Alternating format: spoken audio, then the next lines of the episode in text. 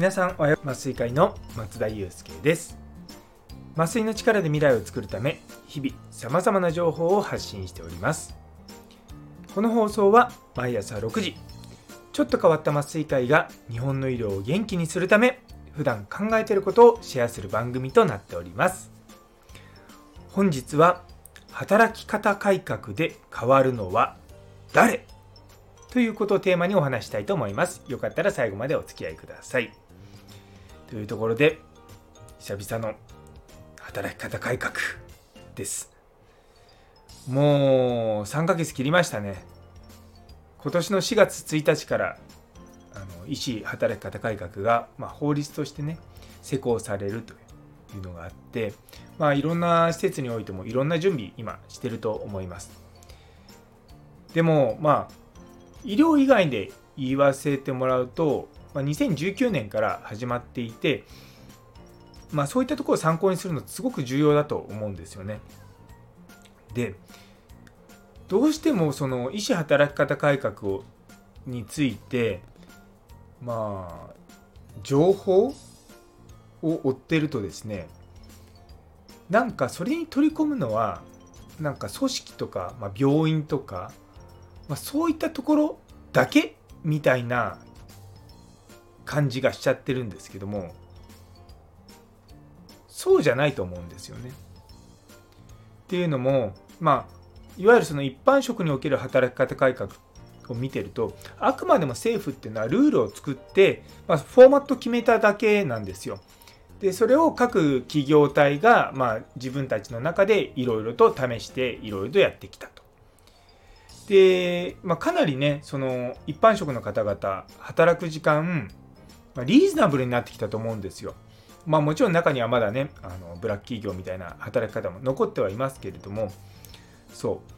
うでもここからさらなるその働き方改革をしていくっていう時にその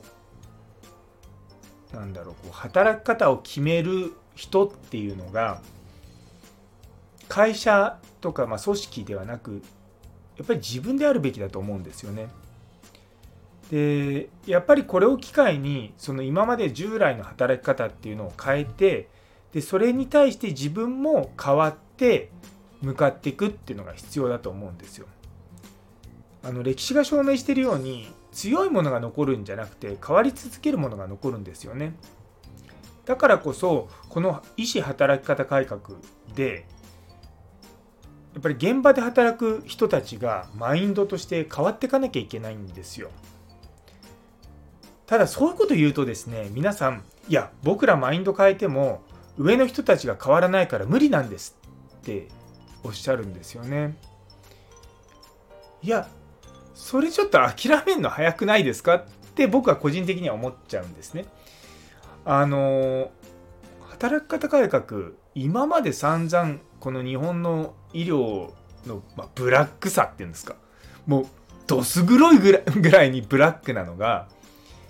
1年2年続いてるわけじゃないんですよ。もう50年とかもう戦後ずっと続いてると僕は思うんですね。だからもう70年ぐらいあるわけですよ。それをね若い人たちがいやこれはもう時代に合ってないからやめましょうってちょっと意見言ったぐらいですぐ変わるって思うこと自体が、まあ、ちゃんちゃらおかしいですよ。すごく厳しい言い方するとそんなことで変わるんだったらもう変わってますよ。だからその今ねすぐに変わらなくても変わり続けるように努力するとか変わり続けるように何ができるか今何ができるかっていうことから真剣にやっていくってことが大事だと思います。あの私の施設でやってきたことだと、まあ、当直明けすぐ帰れるようにするようにしたのが2020年。で、その直後、まあ、その前後ぐらいですかね、あとは当直のその予定自体を早く出すようにしたんですよ。それまでは例えば2月の当直の予定っていうのは1月の最後の週とかに出ることが多かったんですね。でもそうすると予定表が出た段階でもうプライベートな予定って埋められないんですよ。でそうなってくるとプライベートな予定を先にその2月のプライベートの予定入れてでそれでここの日は当直できませんっていうふうにあの希望表を出すんですね。でそうなってくるとその予定表を決めるのに時間がめちゃめちゃかかるんですよ。なぜならばみんなこの日はできるこの日はできないっていう日がうわーってたくさん出てきちゃうから。これはあの当直とか予定を決めたことがある人皆さん分かると思うんですけども実はもう、えっと、埼玉医大来る前だから、いつだ？?2011 年ぐらいですかね。私、その当時、その慈恵医大の第三病院っていう病院で働いていたんですね。でその時に私その、ま、そ、そこは当直じゃなくてオンコールだったんですけども、オンコール予定を全部作ってたんですよ。で、やっぱり同じような感じなんですね。だから皆さんの予定がどんどん増えてきちゃうから困るんですよ。つけるの大変なんですね。なので、1ヶ月ちょっと頑張って2ヶ月分つけて、そこから2ヶ月先の予定を書いてくださいっていうふうにしたんですね。で、した、それやったらですね、もう皆さん予定ないんですよ。さすが2ヶ月先って。だいたい2ヶ月先で決まってるのは冠婚葬祭と学会だけです。なので、めちゃめちゃ予定がつけやすくなるんですよ。で、しかも予定表が、その、まあ、オンコールの予定表が早く出るもんだから、皆さんそこからじゃあこの日はちょっとあのー、仕事を早めに切り上げられそうだからまあエステに行こうとか、ね、そういうことができるんですよ。だやっぱそういったことってもう細々とやっていかないといけないと思うんですよね。いやそんなね当直の予定を早く出しただけで働き方が良くなるわけないじゃないかそれは良くなるわけないですよでもそういったものを一つ一つやっていくんですよ当直業務ををの後なんで帰れないのかってことを考えてでそこでみんなでその当直明けを変えれるようにしてそれはもちろん日中残る人の仕事量は増えるけどももうその人たちは自分もやっぱ当直するわけですよ。そしたらその恩恵に預かれる。でそれを例えば1ヶ月やってみて回るか回らないか、ね、だから、まあ、AB テストみたいな形でやってみて、それで、ああ、うまくいかないなって言ったら、じゃあ、それはなんでうまくいかないんだって言って、また前の状態に戻して、その原因を一つ一つまた突き詰めて、で、それでまた改善してっていうのをやっていけばいいんですよ。だからもう、そういうことを継続的にやっていくっていうことが、まあ、求められてるのがこの働き方改革だと私は捉えてます。あのいろんなね雑誌もそうですし講演会でもそうなんですけれども正直私の個人的な意見言わせてもらうと壇上で話してる人たちの中で今まさに大きな病院まあ大きくなくてもいいですけど病院に属していて自分が当直をしながら働き方改革を改善してる人って僕ほぼ聞いたことないです。みんな当直をしてないような立場の人が多いんですね。結局それって外からの意見ばっかりなんですよ。僕すっごくそういったのって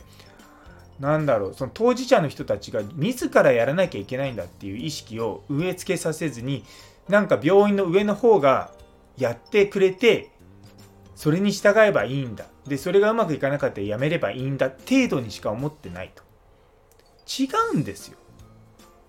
働き方改革で変わらなきゃいけないのは僕ら自身なんですよ。今までそういうふうにブラックな働き方を許容してきてそれに対して声を上げなかった自分たちが声を上げてやっていくっていうことが必要なんですよね。もう若い世代そういうの分かってますからね。昨日うちの研修医の先生に、まあ、エクストラで、エクストラってわけじゃないんですけど、その人が結構いろんな、毎日のように遅く残ってたから、この日休みにしていいよって言って、僕がその時にいろんな予定調整して休みにしたんですね。で、その時に、その人が、あの高級をも全部使っちゃってるから、ここは当直明けで休みにしてくださいっていうことを言ったんですね。だからちゃんと自分の高級がどれぐらいあるかっていうことを把握してるんですよ。いやもうこれからもうどんどん時代はそういう風になっていくのでもうそこにこう取り残されていってたら、うん、残念な結果になると思いますなので働き方改革で変わるべき存在っていうのは組織だけじゃなくって働いてる僕ら自身です。というところで、えー、最後まで聞いてくださってありがとうございます。昨日の人生は自分で選ぶという放送にいいねをくださったりょうさん、さやもさん、ゆいつむさん、もにさん、佐藤先生、姉そうに先生、岡プラスさん、中村先生、マータンさん、ミルクさん、しばらぶさん、ゆうごんさん、どうもありがとうございます。引き続きどうぞよろしくお願いいたします。そして今日1名のフォロワー増えました。はるちゃんさん、どうぞよろしくお願いいたします。それでは今日という一日が皆様にとって素敵な一日になりますように。それではまた明日。